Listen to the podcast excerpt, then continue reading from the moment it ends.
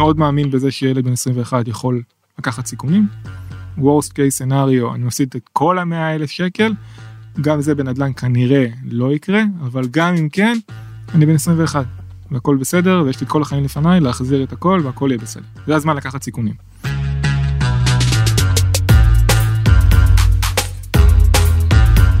את הדירה הראשונה שלו עודד קבקוב רכש כשהיה בן 21 בלבד, וזה לא היה מקרי. מושפע מאביו שבעשור האחרון נכנס לעולם השקעות הנדל"ן בחו"ל ורשם תשואות ממש יפות, גם הוא רצה הצלחה על שמו. נכון לעכשיו, הוא מסמן וי על התוכנית שלו. אהלן, אני גיא ליברמן ואתם על כסף בקיר, פודקאסט השקעות הנדל"ן של גלובס. תכף נצלול לראש של עודד ותאמינו לי זה שווה מאוד, כי למרות גילו הצעיר היה לי ממש מרתק לשמוע את קו המחשבה שלו בעניינים כמו משכנתאות, התנהלות מול מתווכים, ואולי הכי חשוב מה הוביל צעיר מעמק חפר להשקיע דווקא בדימונה.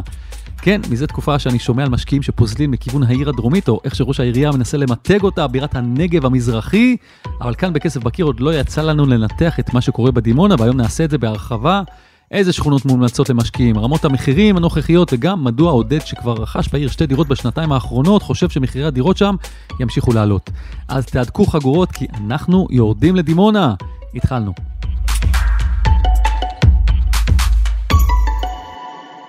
אני עודד קבקוב, אה, בן 23, ממושב חיבת ציון בעמק חפר. אה, היום אני עובד אה, בחברת Amazon Web Services, שירותי ענן של אמזון בפיתוח עסקי, משחק כדורעף בליגת העל ומשקיע נדל"ן, בעיקר בדימונה, וכל מיני דברים נוספים שאני בוחן, אבל בעיקר היום בדימונה. אז אנחנו היום סוף סוף הולכים לדבר על דימונה, אבל לפני שנדבר על דימונה, מאוד מעניין אותי, וזה לא הפעם הראשונה, לשמוע איך זה שמישהו כל כך צעיר נכנס להשקעות בעולם הנדל"ן, איך הגעת לזה בכלל? אוקיי, okay, אז אה, שאלה טובה, זה באמת חריג בנוף. אה, קודם כל אני אתחיל ואומר שהרבה השראה שאבתי מהפודקאסט הזה. זאת אומרת, שמעתי את כל הפרקים בפודקאסט, לגמרי. אני מאוד מאוד אוהב אותו. אה, שמעתי את כל הפרקים וזה שאבתי הרבה השראה וביטחון. אבל במקרה שלי זה גם הגיע מהבית. אבא שלי משקיע נדל"ן בשמונה שנים האחרונות. לא היה ככה בעברו, היה בראש של כולם של לקנות אה, בית למגורים, לגור בו, לשלם את המשכנתה ולרוץ קדימה. אה, ועשה סוויץ' אה, והתחיל להשקיע בארצות הברית. ככה שנחשפתי לזה, אני טס לטיול בארצות הברית, אז רואים את הדירות של אבא, דירות להשקעה, אז יושב בראש מה זה דירה להשקעה עם שכירות. איפה הוא השקיע? הוא השקיע בפלורידה, בעיקר שמה, וכל מיני פרויקטים נוספים, אבל שם הייתה רוב ההשקעה. אני מבין ש... שזה ניסיון מוצלח, אחרת לא היית כן, ממשיך. כן, כן, זה ניסיון מאוד מאוד מוצלח. אה, וזה אחד הסיבות גם שנכנסתי לנדל"ן, רציתי להרגיש קצת הצלחה, אה, לקבל ביטחון. כשאתה מצליח אתה מקבל ביטחון ואתה פחות מפחד ואתה פועל פחות לפי הרגש, אלא יותר לפי המוח. ומגיל בוא נגיד 17-18 בערך, התחלתי להתעניין אה, בעולם ההשקעות. עולם ההשקעות זה, זה הכל, זה להבין ש... אה, שכסף לא צריך לשבת בבנק, מזה שבגיל 18 היה לי איזה שלושה חודשים עד הגיוס, אז אבא שלי אמר לי, אה, עכשיו לך אה, תבדוק לי מניות, אתה בבית, בוא תבדוק מניות, אין לי בעיה, נתחלק ברווחים, אבל תגיד לי איפה להשקיע, אז חקרתי מניות, נכנסתי, הסתכלתי וכולי, ולאט לאט עם הזמן צברתי טיפה הון עצמי, במהלך הצבא הייתי ספורטאי מצטיין בכדורעף, זה היה לי הרבה זמן פנוי, גם לעבוד וגם ללמוד טיפה מה זה להשקיע. אז עם הזמן הפנוי והידע שצבר לא עבר זמן רב ועודד החליט לקחת קורס שפתח בפניו כיוונים חדשים. בהמלצת סוכן הביטוח שלי דווקא, אה, עשיתי קורס בייעוץ משכנתאות. אה, קורס של לראות הקלטות אה, של איזה 15-20 שעות, לעשות איזה מבחן ולקבל איזה תעודה. והייעוץ משכנתאות פתח לי את הראש בטירוף. פתח לי את הראש בהבנה של מה אה, מימון יכול לעשות להשקעה, ואיך הוא יכול להגדיל את התשואה ולאפשר לי להשקיע יותר, ביותר מקומות, עם פחות הון עצמי, מה שאין לי את האפשרות לעשות בחו"ל, לרוב. אה, במקרה שלי לא היה לי את האופציה לקבל מימון אה, בכל מקום שאליו אני אלך. אה, ואז התחלתי להבין שאני רוצה להשקיע בארץ, כי בארץ אני יכול לקחת משכנתה ב-75% מימון, להגדיל את התשואה שלי. אה, והתחלתי לחקור פריפריה, אין לי הרבה הון עצמי, יצאתי מהצבא. רגע, רק צריך להגיד שאתה יכול 75% אה, מימון כי עוד אין לך דירה. נכון, נכון, נכון, בין 21, אין לי דירה, דירה ראשונה שאותה אני קונה. אה, והתחלתי לחקור, התחלתי לחקור את הכל, להבין איפה, איפה יש בשר, זאת אומרת, איפה המחירים הם נמוכים, אבל העיר היא בצמיחה, אין לי יכולת כלכלית לקנות במרכז, או אפילו בשרון או בשפלה. שמה היה ההון העצמי שהגדרת לעצמך? ההון העצמי היה בין 100 ל-130 אלף שקלים, משהו כזה. זה ההון העצמי, כל ההון העצמי שלי. אמרתי, אני שם את הכל על הדירה, אני מאוד מאמין בזה שילד בן 21 יכול לקחת סיכונים. worst case scenario, אני מפסיד את כל המאה אלף שקל, גם זה בנדל"ן כנראה לא יקרה, אבל גם אם כן, אני בן 21, והכל בסדר, ויש לי את כל החיים לפניי להחזיר את הכל והכל יהיה בסדר. זה הזמן לקחת סיכונים. טוב, זה כבר לא יהיה ספוילר אם אני אספר לכם שאחרי הבדיקות שהוא ביצע, עודד התפקס על דימונה, שתכף נדבר עליה לא מעט, אבל לפני זה בואו ננסה להבין מה היו שתי האפשרויות הנוספות שהוא סימן לעצמו. הערים שישבו לי בראש זה קריית שמונה, ליד מכללת תל חי, אה, זו אופציה אחת. אופציה שנייה זה ללכת אה, לערד, שזו האופציה הראשונה שקפצה לי, כי ראיתי בעיתון, קפץ לי פעם ראשונה עיתון, 350 אלף שקל דירה. נשמע מדהים, זול, בוא נבדוק. הבנתי שערד טיפה אה, מצ... עלתה כבר במחירים, דימונה יותר גדולה מערד, אה, ערד הרבה מלאה בחרדים, אה, ואני טיפה נרתעתי מזה, אה, כי אני לא מגיע מהעולם הזה ואני לא יודע איך להתעסק עם סוחרים כאלו.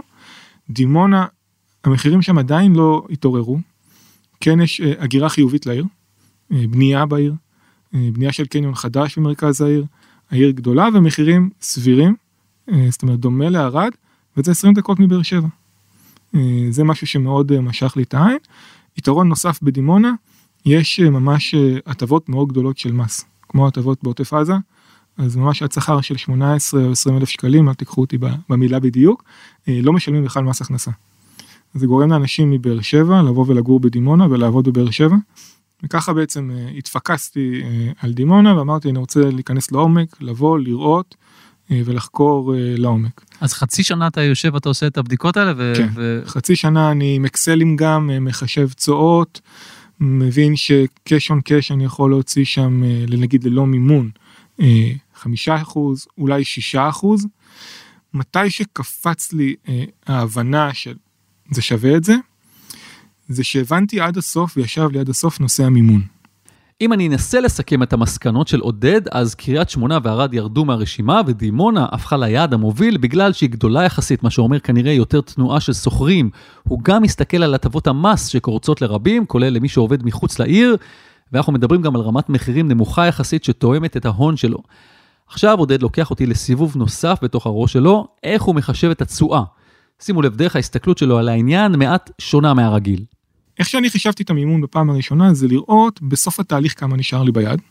זאת אומרת אם אני עכשיו לוקח דירה ב-400 אלף שקלים, לוקח 300 אלף אה, משכנתה, 100 אלף הון עצמי, משכיר את הדירה ב-2,000 שקל בחודש, כמה בסוף התהליך, משכנתה ל-30 שנה, כמה בסוף 30 השנה, אם אני גוזר אחורה, כמה כסף נשאר לי ביד, מחלק אותו ל-30 שנה, כמה אה, אחוז תשואה בממוצע יש לי בשנה.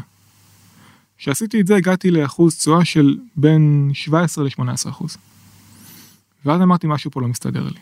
כי כשאני חישבתי תשואה אה, חודשית, אה, cash on cash, זאת אומרת כמה הון עצמי שמתי, כמה שכר הדירה, פחות המשכנתה שאני משלם, כפול 11 או 12, תלוי איך מחשבים, והייתי מגיע ל-7 אחוז. אולי 8 אחוז אם הצלחתי להשכיר טיפה יותר. ואמרתי זה עדיין לא איזה תשואה חודשית מאוד מאוד גבוהה. אני לא בניתי עליית ערך, אמרתי אני רוצה להיכנס למקום שיש לי תשואה, זו הייתה ההסתכלות שלי, קודם כל תשואה, עליית הערך זה בונוס. זאת אומרת, אני לא הכנסתי את זה לחישובים. ואז זה פתח לי את הראש, והבנתי איפה נמצא הקאץ' בעצם, מה שהרבה אנשים לא שמים לב אליו. זה הנושא הזה שאני מחשב תשואה היום, זה לא רק המשכנתה פחות, אה, השכירות פחות המשכנתה, אלא גם החלק של הקרן במשכנתה. זאת אומרת, מי שלא יודע, משכנתה מחולקת לריבית ולקרן. הקרן זה בעצם סוגר לי את החוב שלי. זאת אומרת שאם הסוחר היום גם סוגר לי את החוב, וגם יש לי הפרש בין השכר דירה למשכנתה, שניהם יחד זה התשואה שלי. הריבית, הוא משלם לי, אבל אני לא מרוויח. וכשאני מגיע, כשאני מחשב את זה בצורה הזו, אז בתחילת דרך המשכנתה אני מגיע לתשואה של 11, 12, 13 אחוז, תלוי איפה. בסוף המשכנתה, שאני משלם הרבה מאוד קרן וקצת ריבית, זה כבר מגיע ל-18 ו-20 אחוז. ואז נפתח לי הראש, ואמרתי, אוקיי, כלכלית זה משתלם, בוא נרד לשטח. רגע, שנייה, בואו נעשה את זה לאט, כי יכול להיות שהמספרים ששמעתם יישמעו לכם מנופחים או לא מובנים. אז אני אסכם. עבור רבים כשמדברים על תשואה לשנה, החישוב יתבסס על ההכנסה השנתית מ-12 חודשי שכירות שאותם נחלק במחיר רכישת הנכס. לצורך הדוגמה בלבד, מחיר הנכס היה מיליון שקלים והשכירות השנתית עמדה על 50 אלף שקל, הרי שהתשואה הינה 5%. זה כמובן הכי נטו שיש ולא לוקח בחשבון תשלום על תיווך ככל שהיה תיקונים ועוד כל מיני פאנצ'רים. אז זה היה החישוב שעודד לא עשה. עודד אומר ככה, לי יש 100 אלף שקלים ולא מעניין אותי כל היתר. מעניין אותי כמה כסף יהיה לי בסוף תקופת המשכנתה, קרי בעוד 30 שנה, וזה בלי לקחת בחשבון בכלל עליית ערך. אז נניח שהוא לקח 300 אלף שקלים ממשכנתה, כי הדירה עולה 400 אלף שקל, זה אומר שבסוף התקופה יש לו נכס בשווי 400 אלף שקלים. ונניח שבכל חודש היה לו פער חיובי בין החזר המשכנתה לבין תשלום השכירות של 800 שקלים, שאותם הוא שם בצד במשך 30 שנה, כן, מתחת לבלטה. אז הגענו ל-288 אלף שקלים. תחברו 400 אלף ועוד 288 אלף, והגענו ל-688 אלף שקלים. מתוכם צריך להוריד את 100 אלף שקלים שאותם הוא שם היום על הדירה, והנה הגענו לרווח נומינלי, זאת אומרת רק במספרים של 588 אלף שקלים. תפרסו את זה על פני 30 שנה והגעתם למשהו שבין 19 ל-20 אחוזים רווח שנתי בנטו נומינלית. זה אומר, בלי שיפוצים ועוד הוצאות שאולי היה צריך לאורך הדרך, בלי אינפלציות, ככה הוא הגיע למספר הזה. אם לא הבנתם, תנסו לשמור במהירות רגילה ולא כפול 1.5, כמו שאני יודע שחלקכם עושים. ואם עדיין לא הבנתם, דברו עם עודד, מה אתם רוצים ממני?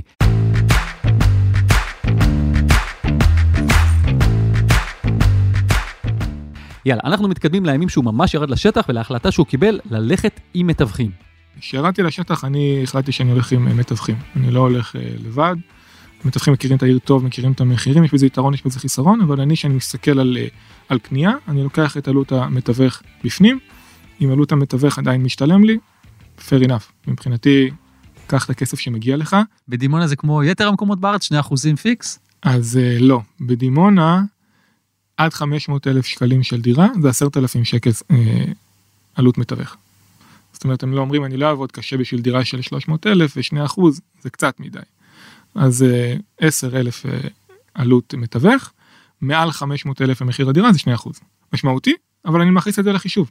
זאת אומרת מבחינתי אם זה משתלם לי כלכלית עדיין זה שווה. וכולם מיושרים עם, המספר הזה? כולם מיושרים יש כאלה שטיפה יותר אבל בגדול אלה המחירים. אוקיי. Okay. אמ, אז ירדתי לדימונה, ירדתי לדימונה יום שלם מ-8 יוצאים ב-6 בבוקר מהבית, שעתיים נסיעה, מ-8 עד 5-6 הייתי בדימונה, הסתובבתי אני חושב עם איזה 4 מתווכים, משהו כזה, כל אחד ראיתי איזה 5 דירות, משהו כמו 20 דירות.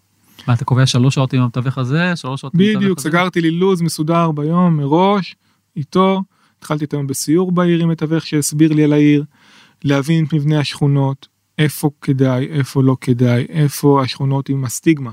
יש שכונות שאין באמת הבדל, אתה, אתה הולך ברחוב הזה או ברחוב הזה, מבחינתך זה אותו דבר. אבל uh, המתווך יגיד לך, בתוך העיר, האנשים הדימונאים, יש שם סטיגמה על האזור הזה, אל תקנה שם, אנשים מפחדים מהאזור הזה. למה ככה? אין, uh, ראי, אין באמת משהו מבוסס מאחורי זה. אז היה חשוב ללמוד את העיר, לראות הרבה דירות בטווחי מחירים שונים. ואני הגעתי במחשבה הראשונה, פעם ראשונה שאני קונה דירה בגיל מאוד צעיר, עם uh, קצת חשש שאני קונה בדימונה, אם אני אקנה דירה ואני לא אמצא סוחרים. אז המחשבה הראשונה שלי הייתה לקנות דירה עם סוחרים בפנים. ולשם כיוונתי. ומתווכים התעקשו להראות לי דירות גם שלא מושכרות. ראיתי הרבה מאוד דירות, ראיתי איזה 20 דירות באותו היום, אה, והתפקסתי על שתיים. אחת כבר הייתה מושכרת, והשנייה לא. אה, ובסופו של דבר, יחד עם ייעוץ אה, מאבא שלי, אני הבנתי שברגע שאני קונה דירה שהיא כבר מושכרת, מחיר הדירה נגזר מהשכירות. זאת אומרת, אם אני היום קונה דירה ב-300 אלף והצלחתי להשכיר אותה ב-2500, אני אמכור אותה בתשואה של 5%. אז אני לא באמת קונה את מחיר הדירה, אני קונה את מחיר השכירות. והבנתי שאני לא רוצה את זה. אני בסוף אמצא סוחרים, אני רוצה לקנות דירה טובה, אה, באזור טוב, ואני אמצא סוחר. נשמע שאבא שלך נותן לך הרבה רוח גבית בסיפור הזה. לגמרי, נותן לי רוח גבית, פול טיים, תומך בי, על כל הדרך, תעשה טעויות, לומדים מזה. אה, למזלי זה מגיע מהבית, והיה לי את המזל להיות בסיטואציה הזאת, הוא לגמרי תומך בי בכל דבר. אתה מסתובב שם בדימונה, עם המתווכים ובעלי דירות. הסתכלו עליך במבט קצת מוזר, מה זה הילד הזה ש... ש... שמסתובב פה כאילו איזה, איזה רוטשילד? אני לא אוהב תמיד uh, לספר את הגיל שלי, בטח בסיטואציות כאלה, uh, כי זה יכול להיתפס באמת פחות טוב בעיני אנשים. עם הזמן יותר ויותר חשפתי את זה, והכל שאלה של איך שאתה מראה. אם אתה מגיע עם ביטחון, מדבר לעניין, מכיר את המספרים, מכיר את השכונות, יודע איזה שאלות לשאול, לא יסתכלו עליך בתור אה, בן אדם בן 21, כי אני מסתכלים עליי בתור בן אדם 30, 35 לפעמים, כי, כי זה איך שאני מתנהג. אה, וזה בסופו של דבר מה שקובע. אה, אני מאמין שהגיל זה תאריך בתעודת זהות. מנטלית זה כבר סיפור אחר. אז עודד משדר ביטחון, אבל בשיחה איתנו הוא מודה שקל זה לא היה. הנה. כן, כשהגעתי לשם, חטפתי שוק מסוים. זאת אומרת, לא הייתי אף פעם בדימונה. אני מגיע מדירה במושב, אה, וחטפתי שוק מהדירות הישנות ומהשכונות הישנות, ולקח לי זמן להבין איפה אני נמצא. בסופו של דבר התפקסתי על רחוב מסוים, אה, שזה רחוב מרחבים קוראים לו, נחשב נגיד באזור הזה, והיה שם דירה ספציפית אחת. איזה שכונה זו? זה נקראת שכונה לדוגמה, אז השכונות שעליהן בוא נגיד יותר ממליצים באזור הישן בעיר, זה שכונה לדוגמה, זה שכונת השלוז ושכונת נווה דוד. אלה שלושת השכונות שהתפקסתי עליהם, בסופו של דבר התמקדתי ברחוב ספציפי, רחוב מרחבים, אה, בשכונה לדוגמה, רחוב יחסית מרכזי, יחסית ארוך, אה, שהוא רחוב נחשב, זאת אומרת אם אתה אומר מרחבים זה סימן, אתה במקום טוב. אה, הדירה הייתה דירה קומה ראשונה, שלושה וחצי חדרים, משהו כזה, לא משופצת לגמרי, במצב טוב, אבל לא משופצת, היה לי קצת קשה, קצת פחדתי מזה.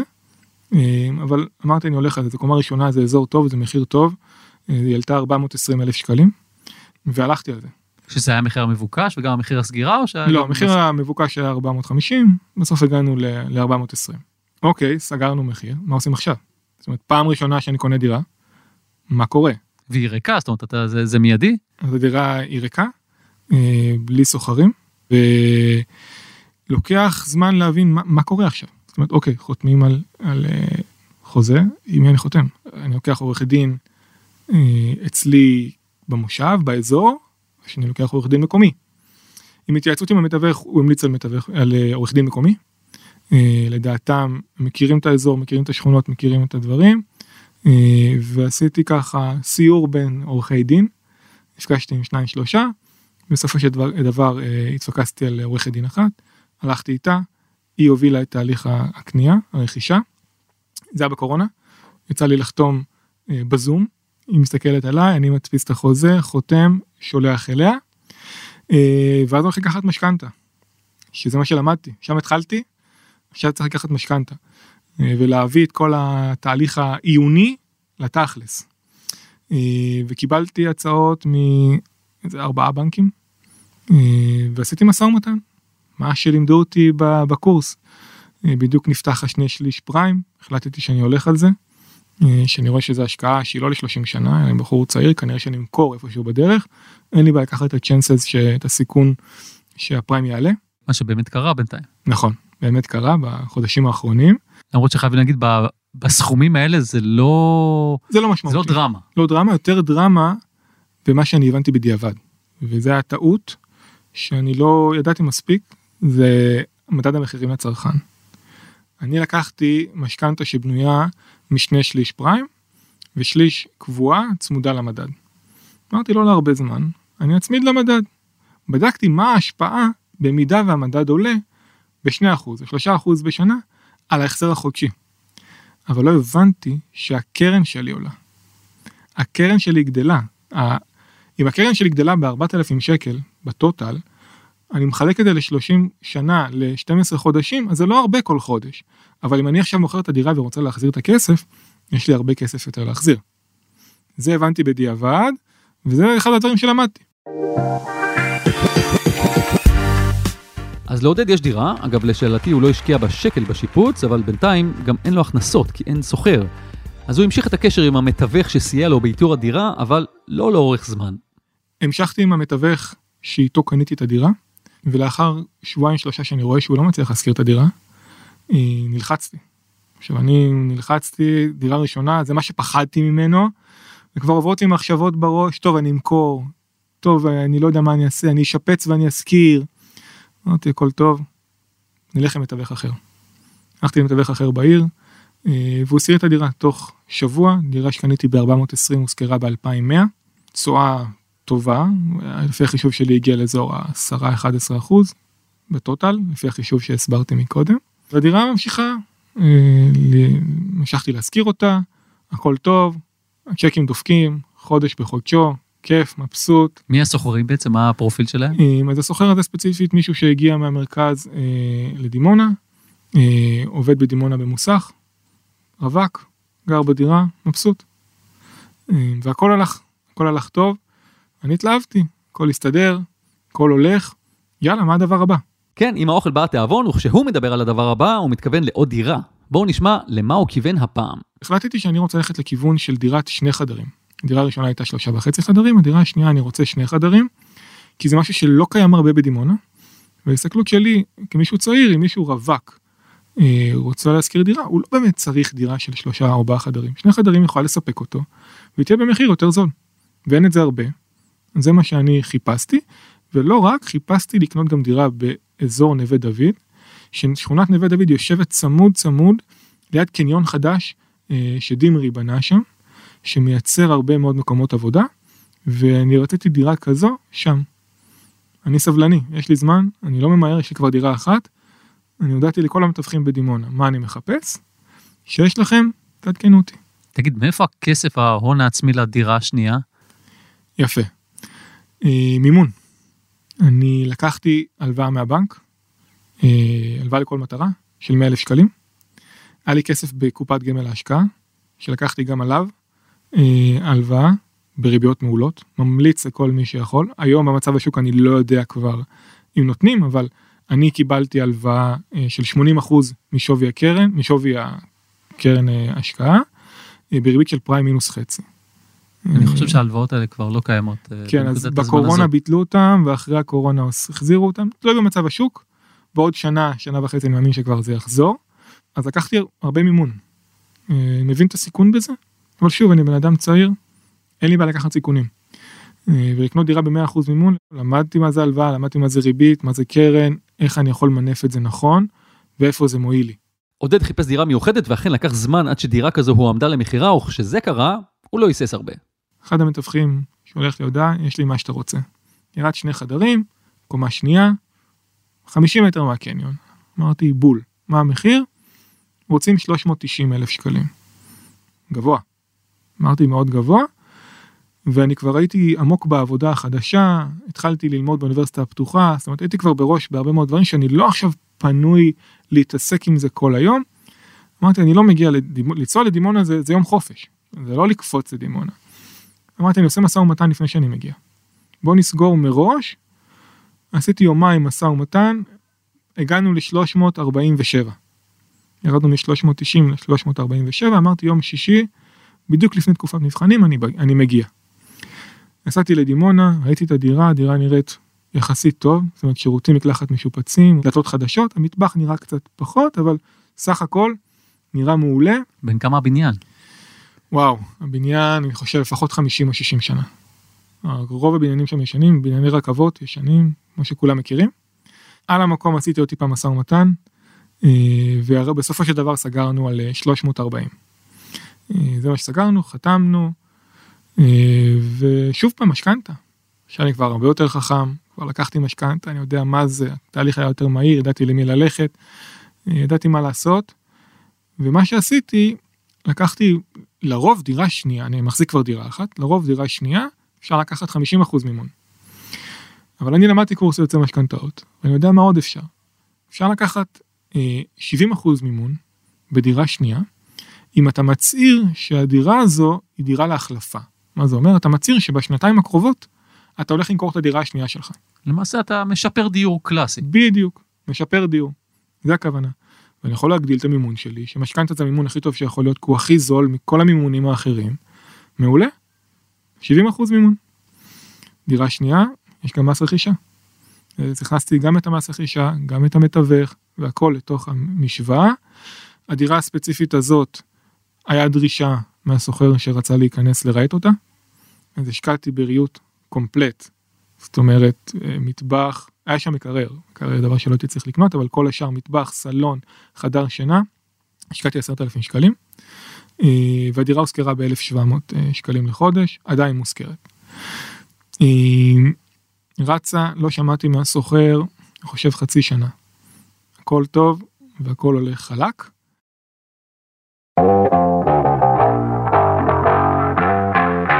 אז עודד מחזק את הקשרים שלו עם דימונה, אבל התוכנית שלו לא מסתיימת כאן. בכדי להרוויח, או יותר נכון להוציא פחות על הדירה השנייה, הוא כיוון למכירת הדירה הראשונה, ובכך לחסוך את מס הרכישה שכיום עומד על 8%, ומכיוון שמחירי הדיור בדימונה או בתכלס בכל הארץ עלו מאז שהוא קנה את הדירה, אולי גם להרוויח מהעסקה הזו. וכמו שאמרתי בהתחלה, אני רציתי לקבל ביטחון. להרגיש שעשיתי השקעה טובה והרווחתי כסף וזה משתלם להשקיע בנדל"ן כדי לקבל ביטחון לעתיד החיים שלי ולא להיכבות. אה, מחירי הדיור בדימונה בשנה האחרונה עלו משמעותית אה, ואמרתי למתווך שלי בוא תראה אני מוכן למכור את הדירה. אה, תביא לי מוכר קונה במחיר של בוא נגיד בין 500 ל-530 אלף שקלים ואני מוכן למכור. תשואה לזמן שהחזקתי את הדירה זה תשואה מדהימה. כי אם אני קניתי והשקעתי 120 אלף שקלים הון עצמי, ואני אחרי ה-120 אלף האלה מוכר את הדירה ברווח של 50-60 אלף שקלים, זה תשואה של 60 אחוז או 50 אחוז בשנה וחצי, זה כאילו מדהים, למה לא? בטח כדי לקבל ביטחון, לקבל החזר מס רכישה, יאללה. לקח כמה חודשים, המתווך אה, הגיע עם אה, רוכשים שרוצים את הדירה, סגרנו על 507 לפני כחודש וחצי בערך, החוזה נחתם, עסקת אה, מזומנים, זאת אומרת הכל ישר נכנס לתוך החשבון, וזהו, מכרתי את הדירה ברווח יפה, רווח נאה, קיבלתי ביטחון, מבסוט, מס רכישה יחזור אליי, אה, ועכשיו אני בדרך לדבר הבא. תגיד, מי, ש... מי שקנה ממך זה גם משקיעים? כן, זוג אה, מבוגר יחסית, שנות ה-60 אני חושב לחייהם. הם נגיד, שאלת מקודם על הגיל שלי, הם היו בשוק. הם היו בשוק לגמרי. באנו לחתום, דיברנו קצת, הם, הם לא הבינו מה נפל עליהם. כאילו, איך אתה משקיע פה, בגיל שלך, מי אתה, איך הגעת לדבר הזה בכלל. וגם הם מ... לא מאזור דימונה? כן, הם מנתניה, קרוב אליי יחסית, אה, ומשקיעים, משקיעים בדימונה. זאת אומרת, השכנים מנתניה בעמק חפר עושים עסקאות בדימונה. לגמרי, לגמרי. תגיד, אז מה זה אומר בעצם על השוק בדימונה? זה הפך להיות הבאר שבע החדשה? ממש המשקיעים נוהרים לשם? ועובדה שזה גם מרים את המחירים. לגמרי. אז, אז בשנה האחרונה באמת יש נהירה מאוד גדולה לדימונה. יש הרבה באז, נפתחו הרבה מאוד אה, בתי תיווך, הרבה מאוד מלווה משקיעים. יש שם איזה שלושה או ארבעה מלווה משקיעים שמביאים הרבה אנשים מבחוץ. מתווכים הרבה פעמים עושים עסקאות בפנים, מלווה משקיעים, מביאים משקיעים. משקיעים מגיעים כמעט תמיד מבחוץ, משקיעים חדשים, חבר'ה צעירים שלא יכולים להרשות לעצמם לקנות דירה במרכז. לאט לאט אנשים יותר ויותר מבינים ששווה להשקיע אה, ובעתיד לקנות דירה למגורים מאשר להשכיב את הכסף בבנק שנשחק עם האינפלציה והכל. אה, אז באמת יש הגירה חיובית אה, גם למגורים וגם למשקיעים. ממה שאתה מכיר ואתה כבר שוחה היום בשוק של דימונה, יש לה עדיין לאן לעלות? אז אני חד משמעית חושב שכן. למה? בגלל הצמיחה שיש בעיר. כמות הדברים שבונים שם, בנו שם פארק חדש, אגם מלאכותי, קניון חדש, יש תוכניות לרכבת מהירה לתל אביב מדימונה, שזה ישנה לגמרי את המפה, וגם המעבר של הצבא דרומה. אני מאמין שאם עם השנים גם הצבא יעביר הכל לדרום, ואנשים יצטרכו לגור איפשהו, וגם אני מאמין שבסופו של דבר הפריפריה תתחבר למרכז. אני חייב להגיד שמצד שני, יש, אה, ממה שאני מכיר, לדימונה תוכניות בנייה ענקיות. לגמרי. עשרות אלפי יחידות דיור. זאת אומרת שמבחינת היצע, שזה אחד ה, ה, הדברים החשובים נכון. במשוואה הזאת, לא יהיה חסר שם דירות. אז האם זה לא יעצור את העליית מחירים הזו שאתה מדבר עליה, שאתה צופה אותה? לאורך זמן אני לא בטוח. אה, אני כן טיפה מוטרד מהזמן הקרוב. אני אגיד למה. לדעתי, עליית הריבית אה, לא משפיעה אה, על מחירי הדירות למגורים, אה, כי רכישת מגורים לרוב היא רכישה פסיכולוגית. זאת אומרת, בלי קשר למחיר הקיים, למחיר הריבית, אני רוצה דירה למגורים, אז, אז אני אקנה אותה. ודירות להשקעה זה רכישה שהיא פחות פסיכולוגית אלא יותר כלכלית. ואם הריבית עולה, לא בהכרח כלכלי לי לקנות דירה להשקעה כרגע. בגלל שהמחירים עלו בעקבות משקיעים בדימונה, אני טיפה מוטרד מה, מהשנה, שנתיים הקרובות, שאולי טיפה תהיה רגיעה. כי אם אני יכול לקבל 3-4 אחוז ריבית בבנק, למה שאולי זה יגיע לשם בעוד חצי שנה, למה שאני לא אשקיע את הכסף בבנק ואקח את הסיכון אה, בדימונה הרחוקה וייסע לשם. אז בשנה, שנתיים הקרובות אני טיפה מוטרד, אה, ועברה לי מחשבה למכור גם את הדירה השנייה שקניתי. אני מחכה איתה כרגע גם כי דימרי הכריז שיש אה, פינוי בינוי אליה. לא יודע אם זה יצא לפועל, אבל זה בהחלט העלה את השווי, וגם כדי לחכות ולא לשלם מס רווחי הון, מס שבח על הדירה. אז אני אחכה שנה וחצי, נראה מה קורה בשוק, ואז אני אקבל החלטות. תגיד, הרבה אנשים מאוד חוששים לקנות דירה שהיא מאוד רחוקה מהם, זאת אומרת שההשקעה תהיה רחוקה, ואז באמת גם הזכרת את זה, אה, אה, שצריך לנסוע לשם. כמה פעמים באמת נסעת לדימונה מאז שקנית שם את הדירה הראשונה? אני חושב שמאז שקניתי, שזה היה לפני כמעט שנתיים, נסעתי באזור עשר פעמים. שרוב הפעמים זה היה לטובת מה? חצי מהפעמים היה בערך לטובת לראות דירות או לקנות דירות. אה, וחצי לסידורים. אה, אני אגיד ואומר, זה לא פשוט. אה, למי שעם ילדים ועבודה והוא לא פנוי לזה, זה לא קל, זה פתאום יום שישי לנסוע. אני הייתי במצב שיכולתי להרשות לעצמי את זה. דבר נוסף, צריך אנשי מקצוע בשטח. זאת אומרת, צריך עורך דין שאם אני אומר לו עכשיו אני רוצה לחתום בבית ולתת לך נוטר, נוטריון, שאתה תחתום בשבילי או לחתום בזום, אז, אז הוא יסכים ו- ו- ויוכל ללכת על זה. או שיהיה לי מתווך, שהוא לא רק מתווך, שהוא מתווך שכבר חבר שלי, ואני כבר יכול לסמוך עליו שאם אני רוצה שיבדוק משהו בדירה, אז הוא יבדוק בשבילי. ויהיה לי אינסטלטור שאני יכול לסמוך עליו בעיניים עצומות, שאני אומר לה, סוחר, אל תדבר איתי בכלל. אם יש לך בעיה, דבר איתו, הוא שולח לי חשבונית, תשלם לי את זה ואת זה. ברגע שיש לך את הדברים האלה בשטח, החיים יותר קלים. איך מייצרים את זה? איך מייצרים את האינסטלטור הזה שאתה סומך עליו? אז קודם כל זה זמן. אה, ואני במקרה אפילו, אני סומך עליו ולא נפגשתי איתו אף פעם. כאילו מצב כזה. פעם ראשונה שהייתי צריך אינסטלטור, חיפשתי, הסתכלתי באיזי על מי יש אה, חוות דעת טובות, התקשרתי, הלך, מחיר סביר, סוחר מרוצה, הכל טופל, אחלה. טוב, עודד, אני מאוד מודה לך, ואני מקווה שגם אתה אה, תיתן מוטיבציה לאנשים אחרים לקום ולעשות, אם זה נדל"ן, אם זה דברים אחרים. לגמרי, אה, ממליץ בחום. פשוט לעשות. תודה רבה. תודה לכם. עד כאן עודד, אבל לא נסיים בלי פינת הפרשנות שלנו עם אריק מירובסקי, פרשן הנדל"ן הבכיר של גלובס. אהלן אריק. היי, גיא. מה שלומך בקיץ הזה? מת מחום. הבנתי, אבל uh, היה קשה לקבוע איתך, זה אומר שאתה בהרבה חופשות, אז uh, מעולה, תמשיך ככה. בוא נדבר שנייה על עודד. Uh, עוד פעם, בחור צעיר שמדבר איתנו, ויש לו פילוסופיה מעניינת, הוא אומר, תשמעו, אני צעיר, מקסימום, הכסף ילך, יש לי עוד הרבה שנים לתקן קדימה. מה אתה חושב על הפילוסופיה הזו? שהיא מאוד מסוכנת. היא נכונה אולי למישהו שיש לו רזרבות כלכליות מאחוריו, או איזשהו בקינג uh, כלשהו. Uh, אני לא הייתי ממליץ לכל אחד אה, אה, לאמץ את הגישה הזאת, או לפחות, אה, אם לאמץ, אז לפקוח עיניים היטב ולהתנהל בצורה מושכלת לפני שמוציאים כסף סתם. אבל תגיד, זה בעצם נדל"ן, זה לא שוק ההון או אפילו קריפטו שיכול לקרוס, ראינו שזה קורה, תמיד יישאר לך משהו ביד.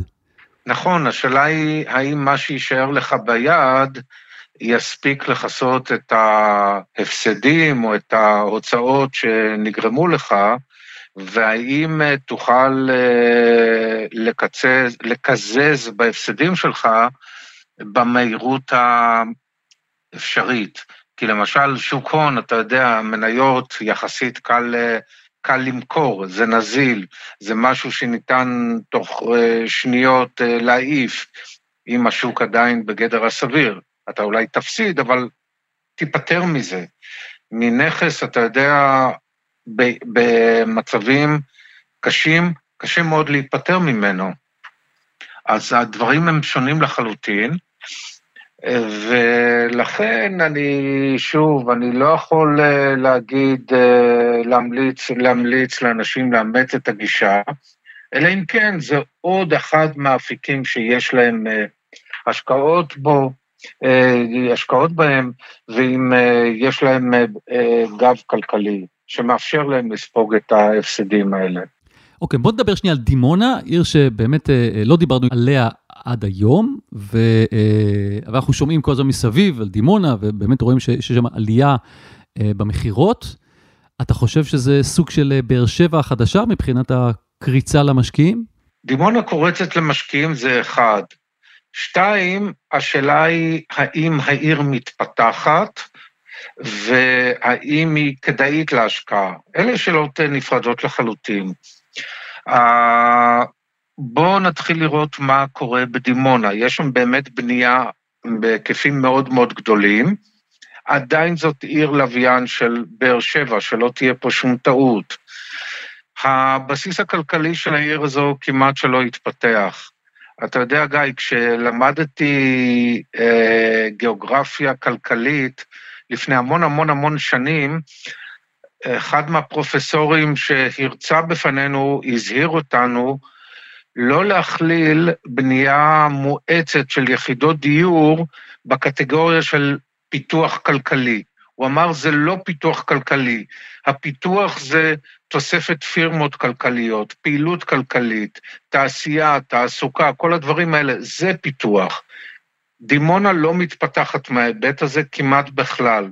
אז אתה אומר מהבחינה הזאתי, שכשנראה חברות או אזורי תעסוקה מתפתחים בדימונה, אז נדע שיש פה באמת שינוי. בדיוק. כרגע אנחנו רואים אותה אה, נבנית עוד ועוד ועוד, כמו לא מעט ערי פריפריה אחרות. השאלה היא, האם כדאי למשקיעים לקנות בדירות? אני שם את זה בסימן שאלה כבד. אני חושב שניתן בקלות לוודא את זה.